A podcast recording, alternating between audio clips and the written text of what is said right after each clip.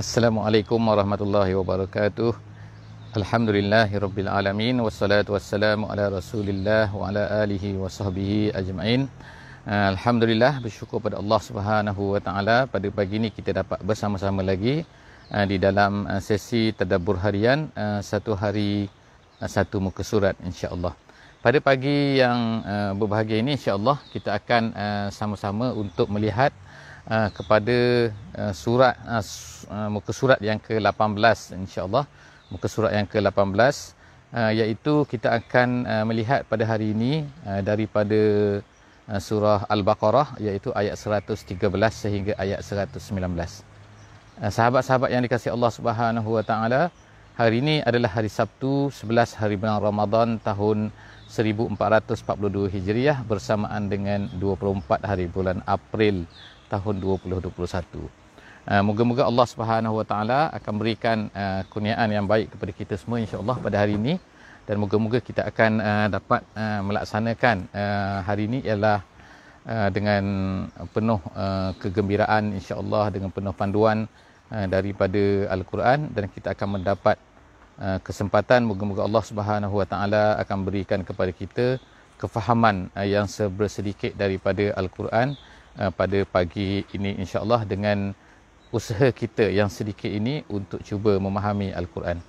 Uh, insya-Allah hari ini kita masih lagi akan uh, bercerita uh, tentang uh, kisah orang-orang Yahudi ataupun kita boleh katakan bahawa dakwah Nabi kita sallallahu alaihi wasallam yang penuh dengan pelbagai uh, masalah kita katakan masalah uh, dari segi maknanya manusia-manusia yang tidak mahu beriman manusia-manusia yang engkar, manusia-manusia yang menolak dan manusia-manusia yang menolak dakwah Nabi sallallahu alaihi wasallam ni terdiri daripada tiga golongan eh. Yang pertama sekali adalah orang-orang Yahudi, yang kedua adalah orang Kristian dan yang ketiga adalah musyrikin Mekah. Kalau ikut aturannya ialah yang bermulanya ialah dengan uh, orang-orang musyrikin Mekah lah kan ketika Nabi sallallahu alaihi wasallam berada di uh, Makkah Al-Mukarramah. Dan kemudian apabila Nabi sallallahu alaihi wasallam telah berpindah ke Madinah, maka Nabi menghadapi dua lagi golongan baru uh, yang besar iaitu golongan Yahudi di Madinah dan seterusnya ialah golongan uh, orang-orang Kristian eh, uh, yang datang ataupun yang berada uh, di keliling uh, uh, Madinah sama ada daripada Rom sebelah atas ataupun daripada selatan iaitu terutamanya daripada kawasan Najran.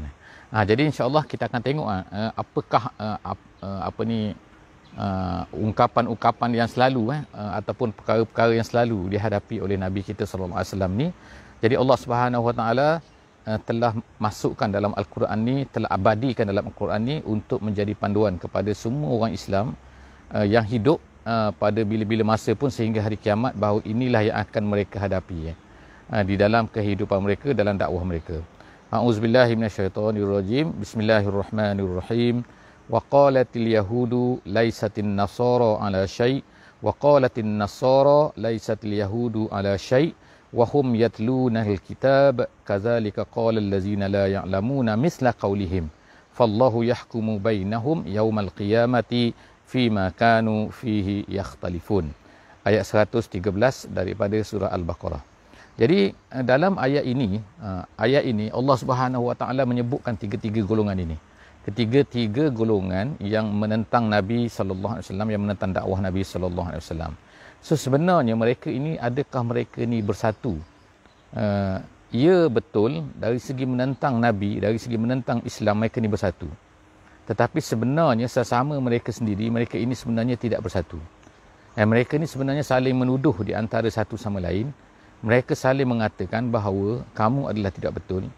Jadi Allah Subhanahu Wa Taala sebut sini kan orang-orang Yahudi berkata wa qalatil yahud berkata orang Yahudi laisatin nasara ala syai. Orang nasara ni tak ada apa pun. Dia kata lai ala syai ni ertinya ialah ungkapan yang digunakan oleh orang-orang Arab untuk menunjukkan kepada orang yang tidak ada mempunyai nilai apa-apa. La syai la syai la syai mana tak ada apa tak ada apa tak ada apa. Ha, ataupun tiada nilai ataupun la i'tibar ataupun ghair mu'tad bih. Ha gitu dalam bahasa Arab eh, maknanya orang yang tak boleh dipakai pun. Ha jadi maknanya orang Yahudi menuduh orang-orang Kristian ni sebagai tak ada apa-apa pun, tak ada guna apa pun. Mereka ni tak betul. Ha setengah tafsir kata. Ha mereka ni adalah sesat. Kemudian waqalatin nasara dan kemudian orang-orang nasara pula berkata apa? Laisatil yahudu ala syai. Orang-orang orang-orang Yahudi ni pula ala syai. Laisa ala syai. Laisat al yahudu laisatin yahudu ala syai. Orang Yahudi ni pula tak ada apa pun. Jadi samalah kan orang ni tuduh orang ni, orang ni tuduh orang ni. Kita telah baca sebelum daripada ni eh, iaitu kisah uh, di mana uh, berlaku pertelingkahan eh, sesama mereka ni mereka bergaduh di hadapan Nabi kita sallallahu alaihi wasallam kan. Iaitu orang kata ni, orang Yahudi kata ni, orang Yahudi orang uh, Kristian kata kepada orang Yahudi macam ni. Jadi mereka ni bergaduh kan. Jadi mereka katakan bahawa kan ayat ni tak ada. Yang ni tak boleh masuk syurga. Ha, kami saja boleh masuk syurga. Kami ini uh, syurga ni milik orang Yahudi. Yang ni kata syurga ni milik orang-orang uh, Kristian eh. Jadi Allah Subhanahu Wa Taala pun mengatakan tak ada. Kedua-dua mereka ni salah kan. Yang betul ni apa? Iaitu sesiapa yang menyerahkan man aslama, yang menyerahkan dirinya kepada Allah Subhanahu Wa Taala, maka itulah sebenarnya orang-orang yang akan masuk syurga. Jadi Allah Subhanahu Wa Taala sebut sini lagi dah apa kan? Kemudian lagi Allah Taala kata wahum yatlunal kitab. Sedangkan mereka berdua-dua ni, iaitu orang Yahudi dan juga orang Kristian ini, mereka ni yatlunal kitab. Mereka ni ada kitab. Orang Kristian ada kitab Injilnya orang Yahudi ada kitab Tauratnya. Mereka sama-sama baca kitab. Tapi kemudian menuduh di antara satu sama lain. Kazalika qala allazina la ya'lamuna misla qawlihim. Allah Ta'ala kata, maka begitulah juga allazina la ya'lamun. Eh, orang-orang yang la ya'lamun. La ya'lamun ni maknanya orang-orang yang tidak tahu apa-apa. Orang yang tak baca kitab. Itu maksud di sini lah orang musyrik Mekah. Eh. Orang musyrik Mekah ataupun bukan Mekah lah. Iaitu orang-orang yang tidak uh, beragama Kristian dan tidak beragama Yahudi pun begitu juga mengatakan kepada Nabi Muhammad sallallahu alaihi wasallam. Eh kalau ikutnya sebagaimana ahli tafsir kata orang Yahudi kata bahawa Nabi Isa ni tak betul. Orang Kristian pula mengatakan bahawa Nabi Musa ni tak betul, tak boleh pakai. Jadi yang ni kata tak boleh pakai ni tak kata tak pakai. Akhirnya datanglah orang-orang ya uh, orang-orang uh, musyrik ni, orang-orang kafir daripada Arab ni pula kata apa? Bahawa Nabi Muhammad tak boleh pakai. Nabi Muhammad tak betul. Jadi semua tu menuduh Nabi ni tak betul, ni Nabi tak betul. Semua orang menuduh Nabi tak betul. Eh. Masing-masing tuduh menuduh di antara satu sama lain. Tapi orang-orang kafir Mekah ni, Allah Ta'ala sebut sini lah, La ya'lamun. La ya'lamun artinya mereka ni tak baca kitab. Mereka ni tak ada kitab. Eh. Jadi artinya, walaupun mereka ni baca kitab, orang Yahudi, orang Kristian, walaupun mereka ni baca kitab, tapi perangai mereka sama dengan orang tak baca kitab. Iaitu orang-orang kafir daripada tanah Arab. Jadi Allah Subhanahu taala sebut sini fallahu yahkumu bainahum yaumal qiyamati fima kanu fihi yakhtalifun. Dah sudah sudah sudah.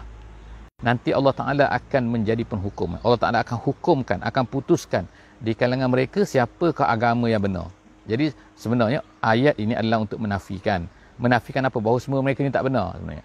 Yang benar tu siapa? Ialah man aslama wajhahu lillahi wa huwa muhsinun. Orang yang muhsin iaitu orang yang beragama dengan agama benar, orang yang muwahhidun, orang yang beriktikad dengan keesaan Allah Subhanahu Wa Taala dan kemudian betul beramal soleh menyerahkan diri kepada Allah, itulah sebenarnya orang-orang yang akan masuk ke syurga. Yang lain ini sama ada Yahudi ke, sama ada Kristian ke, sama ada ahli, eh, apa ni orang Arab yang apa yang sama berhala ke, semua itu adalah semua itu tak tak betul, tak betul semua kan. Jadi Allah tak Allah Taala kata Allah fallahu yahkumu bainahum yaumal qiyamah. Pada hari kiamat nantilah Rupa sekarang ni adalah hari dunia. Hari dunia ni hari ikhtibar. Hari dunia ni hari ujian. Allah Ta'ala nak tengok kan siapa yang percaya kepada ni, siapa yang percaya kepada ni. Dan sekarang Allah Ta'ala beritahu hari kiamat nanti Allah akan clearkan lah eh. Ha, kalau clear atas dunia sekarang ni, nanti dah tak jadi ujian lagi kan. Ha, jadi yaumal qiyamati fima kanu fihi yakhtalifun pada apa-apa yang mereka berdebat-debat tu iaitu dalam masalah agama tu siapa yang betul. Seterusnya dalam ayat 114 kita tengok Allah Subhanahu taala berkata waman azlam waman azlam eh. Jadi sekarang ni waman ini ialah waw tu dan lah man tu siapa? Eh dalam bahasa Arab waman di sini ialah nama dia istifham an-nafyi. Istifham an-nafyi iaitu mendinaikan soalan tapi soalan situ adalah soalan untuk menafikan untuk mengatakan tak betul. Ha, untuk mengatakan tak ada tak ada tak adalah siapa yang lebih apa lagi waman azlamu waman azlamu artinya siapakah lebih dahsyat lagi yang lebih zalim lagi azlam tu daripada sama seperti akbar kita kata akbar tu yang paling besar lah kan azlam tu maknanya ialah yang paling zalim. Jadi tidak adalah yang paling zalim Allah Taala kata mimman ma, ma mimman mana amasajidallahi an yuzkara fi hasmuhu wa sa'a fi kharabiha. Allah Taala kata tidak adalah orang yang lebih dahsyat lagi, yang lebih zalim lagi daripada orang yang mana amasajidallah. Mana maknanya menghalang. Makna maknanya tidak membenarkan. Masajidallah an yuzkara fi hasmuhu untuk disebut nama Allah di dalamnya, di dalam uh, masjid tersebut, di dalam tempat peribadatan tersebut.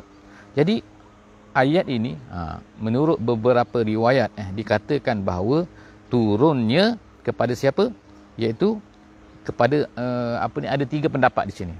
Ada tiga pendapat ulama yang berkaitan dengan uh, dilarang disebut nama Allah dan juga kemudian wasa'a fi kharabiha dan kemudian berusaha pula mereka itu untuk men, menghancurkan meruntuhkan.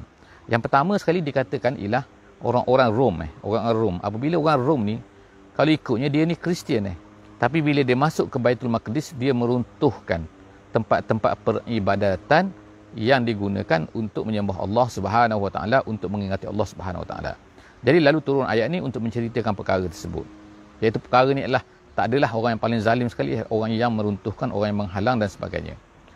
Dalam riwayat yang kedua, ada juga eh, pendapat ulama lain yang mengatakan bahawa ayat ini berkaitan dengan apa yang dilakukan oleh orang-orang musyrik Mekah. Orang musyrik Mekah ini pada masa Hudaybiyah Nabi SAW datang daripada Madinah Al-Munawwarah. Nabi datang ke Mekah untuk menunaikan umrah. Untuk menunaikan umrah saja. Bukannya untuk buat kacau bilau, bukannya untuk berdakwah kepada mereka ke apa yang mereka tak suka sangat tu kan. Dan macam-macam lagi lah. Jadi Nabi SAW datang ke Makkahul Mukarramah sama sebagaimana orang Arab lain ni.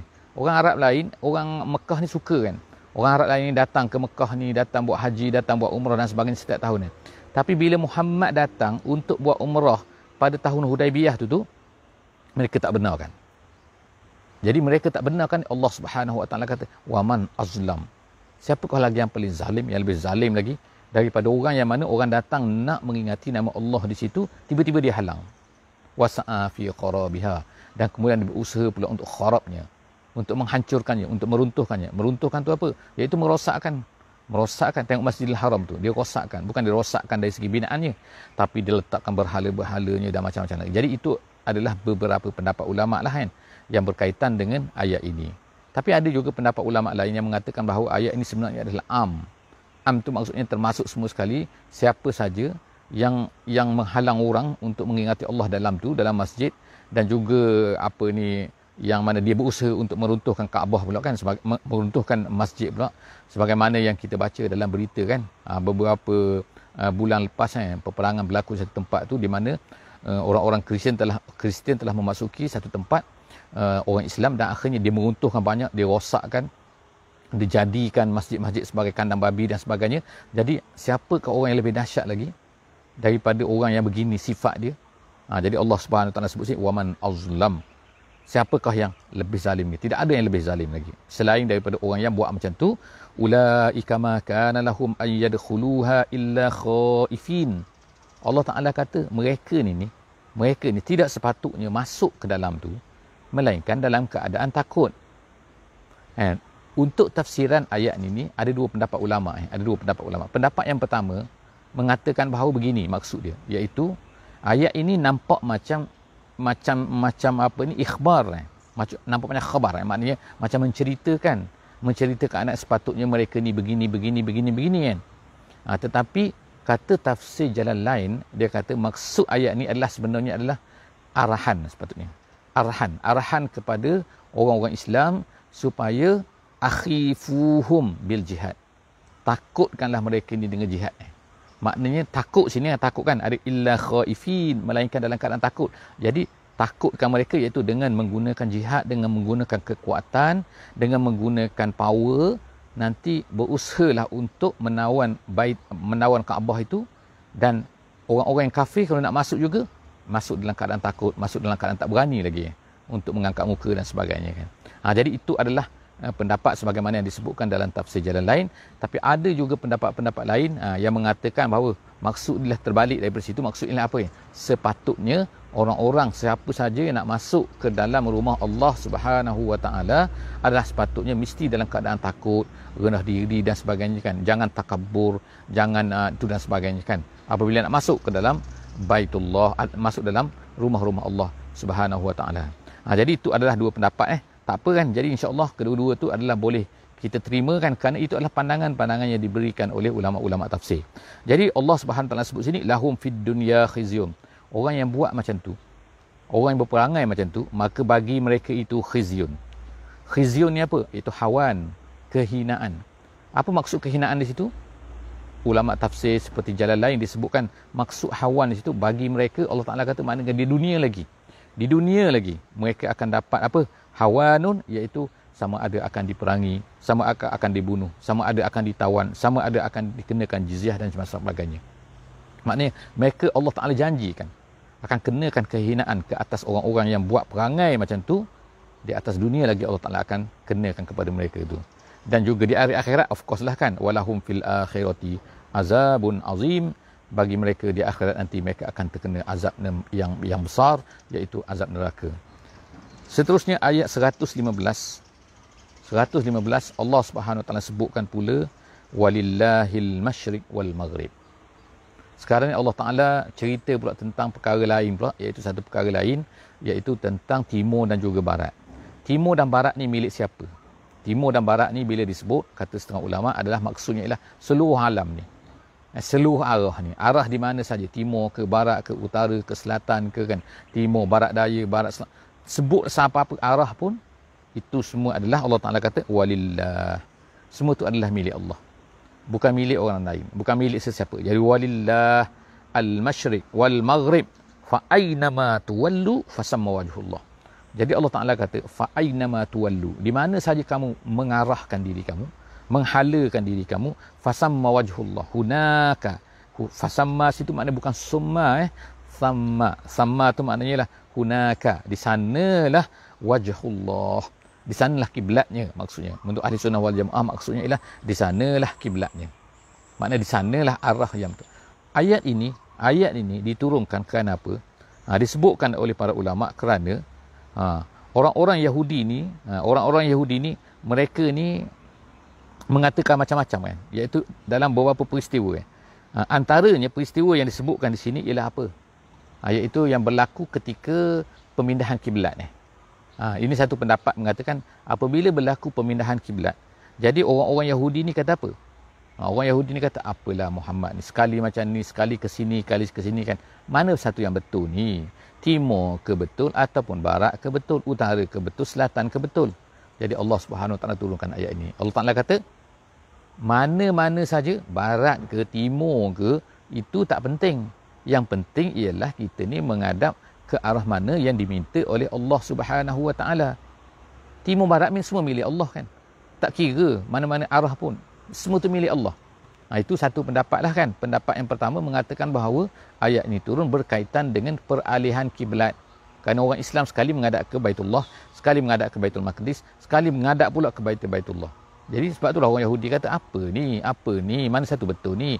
Itu orang Yahudi yang pertama. Yang keduanya ada pendapat mengatakan bahawa peristiwa ini ayat ini berkaitan dengan iaitu orang Islam ini dibenarkan untuk mengadap ke mana sahaja untuk sembahyang sunat apabila mereka ini berada di atas kenderaan. Jadi bila mereka mengangkat takbir ke arah kiblat dan kemudian sebab tu binatang itu menghala ke arah mana kenderaan itu menghala ke arah macam kita naik kereta sekarang kan. Kereta menghala ke mana? Kereta jalan pusing dia pusing kan. Jadi bila kita sembahyang dalam kereta boleh insya-Allah ya, sembahyang dalam kereta kan. Akad takbir menghadap kiblat selepas tu dah mengarahlah mana-mana saja maka boleh dibenarkan. Jadi akhirnya orang Yahudi ni katalah pula kan. Orang yang tak suka pada Islam ni mereka pun katakan, "Eh, sebenarnya ke mana kiblat sebenarnya?" Jadi Allah Subhanahu Wa Taala kata kat sini walillahil masyriq wal maghrib. Di mana saja kamu menghadap dan di mana saya menghadap di situ adalah kiblatnya. Jadi ayat itu adalah untuk menjawab eh, serangan-serangan orang orang yang tak suka kepada Islam yang sentiasa cari pasal eh. Cari je poin-poin kan. Nak kata Islam ni tak betul kan. Ha, jadi itulah di antaranya uh, yang disebutkan tetapi ada ulama yang katakan bahawa ayat ini lebih umum daripada itu lagi. Jadi fasam mawajhullah innallaha wasi'un alim. Allah ni maha luas, maha luas kurniaannya, maha tahu ke mana saja kan. Allah Ta'ala tahu kan apa yang ada dalam hati kita, tahu semua benda. Seterusnya ayat yang ke-116, 116 eh insya-Allah sahabat-sahabat semua boleh tengok mushaf eh kalau ada ada kemudahan. Wa qalu takhazallahu walada. Di sini ada waw di depan tu eh, ada waw di depan tu. Ada setengah kiraat tanpa waw. Eh, ada setengah kiraat qalu. Ha, dia tak ada waw. Tapi dalam kiraat yang kita baca adalah waqalu. Ha, gitu kan. Waqalu makna waw tu makna dan eh, dan. Waqalu takhazallahu walada. Subhanah. Sekarang ni Allah Subhanahu Wa Taala menceritakan pula bahawa mereka ini berkata. Mereka ni siapa sini? Ketiga-tiga golongan tadi yang kita sebut tadi tu. Mereka ni sama ada orang-orang kafir Mekah, kafir Quraisy, kafir Arab mengatakan apa? Mereka berkata Allah Taala ni mengambil anak. Wa qalu takhazallahu walada. Mereka kata Allah ni ada anak. Siapa anak Allah? Malaikat-malaikat. Ha, jadi kata malaikat ni adalah banatullah Malaikat-malaikat ni semua adalah anak perempuan Allah. Kemudian orang Yahudi pula. Orang Yahudi berkata Uzair bin Allah. Mereka kata Uzair itu adalah anak Allah. Kemudian orang Kristian pula mengatakan Isa bin Allah. Jadi semua tu kata masing-masing adalah. Ini anak Allah, ini anak Allah, ini anak Allah. Jadi Allah Ta'ala meriwayatkan sini, menceritakan kat sini apa? Wa qalu takhazallahu walada. Allah terus jawab subhanah. Subhanah, maha suci Allah. Jauh sekali maksudnya kan jauh sejauh-jauh subhana tu maknanya jauh. Ha, tak betul semua tu kan. Ada pula mereka kata Allah ni ada anak. Wa qalu takhazallahu walada. Jadi perkara ni sekarang ni maknanya berleritan kan. Sampai sekarang ni yang kita tengok ada agama-agama yang mengatakan bahawa orang-orang ni adalah anak Tuhan. Tengok kan subhanah. Allah Taala kata subhanah maha suci dia. Bal lahu ma fis samawati wal ardi. Bahkan yang betulnya apa yang betul ialah semua apa yang selain daripada Allah adalah milik dia. Apabila miliknya, kenapa ada pula widalah? Kenapa pula ada beranak pula? Kalau beranak ni bukan milik kan? Kalau anak kita bukan milik kita. Kan? Kenapa milik? Tapi Allah Ta'ala mengatakan bahawa semua benda selain daripada Allah adalah miliknya. Uzai ke, malaikat ke, ataupun Nabi Isa AS ke, semua tu adalah milik Allah Ta'ala. Jadi al, dalam dalam kaedahnya kan, al-milkiyah tunafi al-wiladah. Kan? Pemilikan dia tidak boleh uh, tidak tidak ada hubungan dengan anak. Kalau anak dia bukan milik dah. Jadi begitulah ya, itu apa ni? Jadi Allah Subhanahu Wa Taala menafikan eh, bahawa semua benda itu adalah milik Allah, bukannya anak dia. Ha, bukan anak Allah tapi dia adalah milik Allah. Ballahu ma fis samawati wal ard kullun lahu qanitun. Allah Taala kata semua benda tu, semua benda tu apa? Termasuklah benda-benda yang tidak kita nampak tidak bernyawa. Sama ada batu-batu sama ada pokok-pokok sama ada tengok ni binaan masjid belakang ni kan sama ada kerusi tepi kita ni kan sama ada ni ni kan kayu-kayu ni semua kan. Tak kira lah apa-apa saja kan sungai air ke kan dan sebagainya. Kan semua tu adalah qanitun semua tu adalah tunduk kepada Allah Subhanahu taala. Muti'una muti'una artinya ialah tu termasuklah perkara mana perkara yang kita nampak macam oh tak hidup ni sebenarnya ialah hidup dia tu muti' kepada Allah Subhanahu wa taala Seterusnya Allah Taala kata badi'us samawati wal ard. Allah Taala ni badi'. Badi' ni iaitu menciptakan sesuatu benda uh, uh, tanpa ada contoh sebelum daripadanya. Ah, itu badi' kan, badi' kan. Ha, jadi badi' itu kan laisa lahu misalun sabiq, uh, misalun uh, sabaq iaitu sebelum daripada itu tak ada misal tu. Tak ada contoh tu. Maka itu dipanggil badi'. Allah Taala ni menciptakan segala benda. Ada contoh sebelum tu? Tak ada. Allah Taala menciptakan itu tanda kekuasaan Allah Subhanahu wa taala. Badi'us samawati wal ardi wa iza qada amran wa iza qada amran qada. Qada di sini maksudnya ialah wa iza arada wa iza arada amran eh qada tu maksudnya arada iaitu iradat eh iradat ni makna kehendaki. Bila Allah Taala kehendaki sesuatu benda wa iza qada amran fa inna ma yaqulu lahu kun fayakun. Allah hanya hanya mengatakan kun fayakun. Maka dia akan jadi eh? Bukanlah maknanya di antara kun dengan fayakun tu ada masa kalau kita berapa 0.001 second barulah terjadi tak. Itu hanyalah kerana sebutan kerana kita terpaksa sebut kan. Kun fayakun kerana huruf-huruf kan dan sebenarnya dia tak ada, tak ada masa di situ kan. Tak ada masa mana bila Allah Taala nak satu benda terus dia akan jadi saja. Nak tunjukkan kekuasaan Allah Subhanahu Wa Taala. Kun fayakun. Fayakunu ataupun ada kiraat baca dengan fayakuna gitu kan dengan nun tu baris atas eh. Jadi mana-mana tu adalah kiraat yang diterima kan sebagaimana yang disebutkan dalam tafsir jalan lain. Seterusnya waqala allazina la ya'lamun dan berkatalah orang-orang yang tidak mengetahui. Siapa orang yang tidak mengetahui? Kita sebutkan tadi kan. Tiga golongan ada kan. An-Nasara, Al-Yahudu, kemudian allazina la ya'lamun. Orang-orang yang tidak mengetahui. Orang yang tidak mengetahui itu maksudnya ialah orang-orang musyrik eh. Orang-orang kafir sama ada Mekah ke Arab ke mana kan tapi orang kafir yang tidak bukan ahli kitab dipanggil sebagai la ya'lamun. Dalam Quran ni wa qala allazina la ya'lamun Allah Taala kata orang-orang yang tidak mengetahui itu berkata laula yukallimuna Allah au ta'tina ayah. Mereka berkata apa? Mereka berkata kata, kenapa Allah Taala tak bercakap sendiri? Bercakap sendiri apa? Iaitu memberitahu bahawa orang-orang eh, Muhammad ni adalah nabi yang betul. Kenapa Allah Taala tak bercakap sendiri? Tengok kan mereka ni kan sebenarnya mereka tak nak mereka sebenarnya nak tolak Nabi ni. Mereka sebenarnya degil. Mereka sebenarnya, semua benda-benda tu kan takabur semua tu adalah sifat mereka. Jadi sebab itulah mereka ni enggan kan. Tak suka.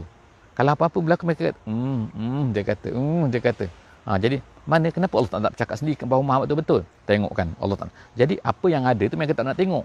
Quran mereka tak nak tengok mukjizat yang lain mereka tak nak tengok apa yang dah ada mereka tak nak. Mereka minta lagi benda-benda yang tak patut. Jadi Allah Taala kata sini wa qala allazina la ya'lamun laula yukallimuna Allah.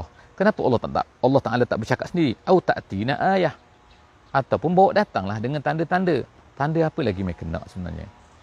Dah datang dah tanda-tanda. Dah datang dah mukjizat-mukjizat. Tapi mereka semua lupa. Mereka semua tak nak terima tapi nak lagi nak lagi minta lagi minta lagi. Kazalika qala allazina min qablihim. Allah Taala kata macam itulah orang-orang sebelum daripada mereka ni berkata. Iaitu siapa? Orang-orang sebelum tu. Orang sebelum tu iaitu orang-orang kafir yang mendustai Nuh orang kafir mendustai Nabi Ibrahim orang kafir mendustai Nabi. Macam-macam semua kan. Nabi-nabi terdahulu semua sekali tu ha, semua tu macam itulah mereka kata. Jadi ayat ini dikatakan sebagai tasliyah kepada Nabi sallallahu alaihi wasallam. Maksud tasliyah ini makna hiburan ataupun dalam bahasa yang lebih detailnya lah tasbir. Tasbir ni maknanya lah memberi kesabaran eh. Sabarlah Muhammad. Bukan kau seorang yang dikatakan macam tu. Sebelum-sebelum daripada ni macam itulah juga eh. Orang-orang kafir kepada nabi-nabi terdahulu, kepada sahabat-sahabat kamu yang dahulu ni, ha, uh, saudara-saudara kamu yang dahulu, nabi-nabi terdahulu, macam itulah juga mereka ni dituduh, mereka tu dikatakan. Eh. Jadi kalau orang Arab sekarang ni, kalau orang kafir sekarang ni depan kamu ni mengatakan perkataan tu, maka samalah. Ha, tak lain lah, tak tumpah kan. Uh, sama seperti sebiji macam tu kan? Ha, kazalika kazalika qala allazina min qablihim misla qaulihim samalah perkataan yang sama dia katakan. Tashabahat qulubuhum. Allah Taala kata tashabahat tashabahat ni artinya apa kan? Iaitu mana memang tashabahat lah hati mereka ni adalah apa ni tashabahat artinya ialah makna tash makna kotor makna ha, itu kejahatan daripada hati mereka. Qad bayyannal ayat.